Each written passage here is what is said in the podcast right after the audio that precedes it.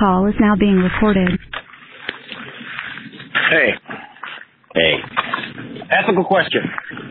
So if you go through the drive-through, if you go through the drive-through and you order a drink and then you drive down the road and see another of the same restaurant, could you go inside and get a refill? No. How come? because the most of them, I think it says something like refills are for dine-in customers only. Does it say that really? I think so. Yeah. Because you can't, you can't, you can't even return to the same restaurant and get a refill. Hmm. That's not okay. Yeah, I, I believe once you leave the store, your your refill privilege is over. Yes, I, I agree with that because what's to keep a dine-in customer from just showing up at the next mealtime and getting a refill? In which case, I believe that would be stealing. But if you drive Right. through and you you basically waived your original privilege of refill, Well, the funny, so the funny, the funny thing about this question is, you presented it as a as an ethical question. You know, I mean, so so the reason they don't want you to do that is because they don't know when you bought that drink and how long you've had that cup and how many times you're getting it refilled, right? yeah, that makes sense. But but so that being said, if you they probably really would be okay with you doing that if that's what you if they knew that's what you you know if they knew you went to a drive through and then you stopped one more time at another restaurant they probably would be okay with that So there's a couple there's a couple variables I'm not clear about. If you went through the drive-through and somehow told them, "I'll be back for my refill," and they could and and if it was feasible for them to track you and understand that yes, you you're back, you're the guy, you came back to the same store, got a refill, we're fine with that. But if you go to a different store, they didn't get your money in the first place. Is is that a problem for them, or does it is it like I don't know understand how like a franchise works. Like if it's a Burger King, do, does it all go to the into the same pot, or is each Burger King selling and profiting off of their own individual sodas? yeah it depends on it, that's another good point because it does depend on how the franchise is working when i worked at um kfc there was one guy that owned all the kfc franchises in in in the valley i think or you know whatever. He owned a bunch of them Yeah, and so you know all the profit from those restaurants after he you know paid everybody and did all the stuff was going to him. Right. but if you had two owners, two separate owners, two separate franchises, yeah, technically, I mean, a lot of the money's going to the same place, but some of the money's not. Yeah, because in, in scenario two, you're stealing soda from the second guy. Right. he never got right, your money in the first place. He didn't sell you a refill. Refill. Right. So it occurred to me because I, I I went through the drive-through just now. I got a burger and a drink, and I sat in their parking lot because I don't want to go in their stinky Uh-huh. restaurant. And I ate in my car, and then when I was done, I thought I should get a refill because I'm still thirsty. So I walked in and got a refill, and I didn't feel I didn't feel dishonest about it at all. But that's what got me thinking, like, huh, I wonder if I could implement this same tactic on like a road trip. Yeah, see, your scenario seems different to me because you pretty much stayed on their property the whole time. You're getting it from the same place within the I might as well have visit, visit, so to in. Yeah, Yeah. I, I was essentially a dine-in customer. I just stayed in my car. Yeah, see, I think, I mean, and the fact the matter is, probably nobody that works at one of those places is probably even going to care. Yeah, and I didn't even try to hide it. I just waltzed in and did it, and I didn't even look around as if I didn't look around to to, to cover my tracks, nor did I look around to in fear that I was going to be found out because I just thought nobody cares. nobody here is going to care Well, or look yeah. or even I'm not even going to raise any kind of alert because they're too busy running around making French fries. Right, which, which, which Doesn't doesn't know, make it right inherently. Well, no, but I mean, it probably means you could probably just take a road trip and stop at every, you know, hamburger chain on the way and fill up your cup, and probably nobody would care. That doesn't, yeah, but that doesn't mean it's right. Just because somebody cares, Right. somebody cares. Yeah. The person that cares isn't there or isn't seeing you do. Yeah. That makes sense. Okay, so here's the question then. I agree with Okay. you that it is not honest to get a refill at, at a different location than where you bought the soda, no matter what the circumstances. I agree that's not honest. Uh-huh. But now the question is, would you, if you bought a, a beverage at one at one location, and say and say you knew it was a chain and you knew that it was all funneling into the same coffers, if you bought a beverage at one location and then drove down the road and filled up at a different location, is that something you would do? No. You would do it. No, I wouldn't, and and I, I don't know that I'm, I don't know that I'm, you know, super righteous, but I am, but I am a big follower of rules, you know, and I, Yeah. I, I just, I, I don't know, and I, and even silly little rules that don't make sense, or maybe I know that that's not really what the rule means, but I just, I just believe in following the rules. I, I don't know. Yeah. Maybe I'm scared. Maybe I'm scared. You know, maybe that's what I am. I don't know. Uh, maybe, but I, in this case, I don't think it's fear. I think it's. I, I think you're right. I think it's you want to you want to do the right thing. You want to do what's right by the people who set up the system. Yeah. Although, although now that I'm saying that, I'm, I guess I'm thinking of situations that maybe that is not true. Yeah. You know, I'll, I'll, Stick it I'll to the man. Well, without, I'll, without a second thought, put food in my pocket and take it to a movie. I won't even, I won't even hesitate. Yeah. Yeah, that's that's a little bit different though because that rule was designed to funnel money in as opposed to taking money out with the soda the soda rule breaking is taking money away. You know what I mean? Uh, There's a difference. Yes. Breaking one rule is just avoiding paying and the other way is actually stealing.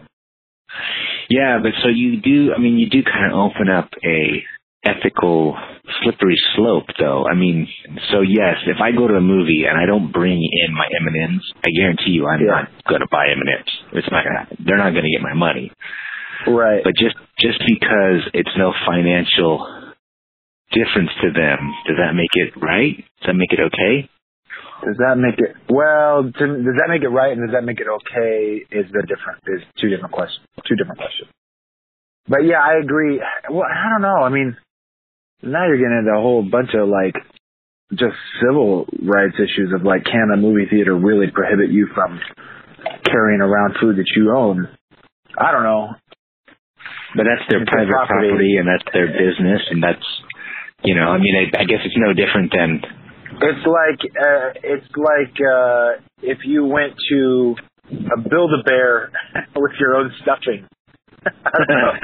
if you brought your own stuffing and you just wanted to buy the the, the bear the bear skin or whatever it's called. You're like, I just want that. I want a discount because I brought my own stuffing. I don't know. Maybe maybe that's a bad example. that's a pretty niche example. um, You could scalp stuffing outside of Build a Bear. half that price. Say, hey, I got two. I got I got stuffing for two. yeah, I don't know. So maybe I'm maybe I'm not as righteous as I thought I was. Well, the thing about the movie theater, and again, it doesn't inherently make it right, but everybody does. Everybody brings in stuff, and it's almost like it's a it's a known it's it's a known issue. Or do they even enforce it anymore? I mean, if you walked in with a water bottle in your hand, not even in a purse or in a pocket, would they tell you to Well, I get rid of don't. that or not I don't hide water bottles anymore. Yeah. I think water bottles have become a fixture almost. I mean, Yeah. nobody ever says anything except at the airport. Nobody ever says Well, anything right. to me about a water bottle. But I will. I wouldn't. I wouldn't carry a bag of M and M's or something in my hand. I would make sure it was put in my pocket. Yeah, you would hide it.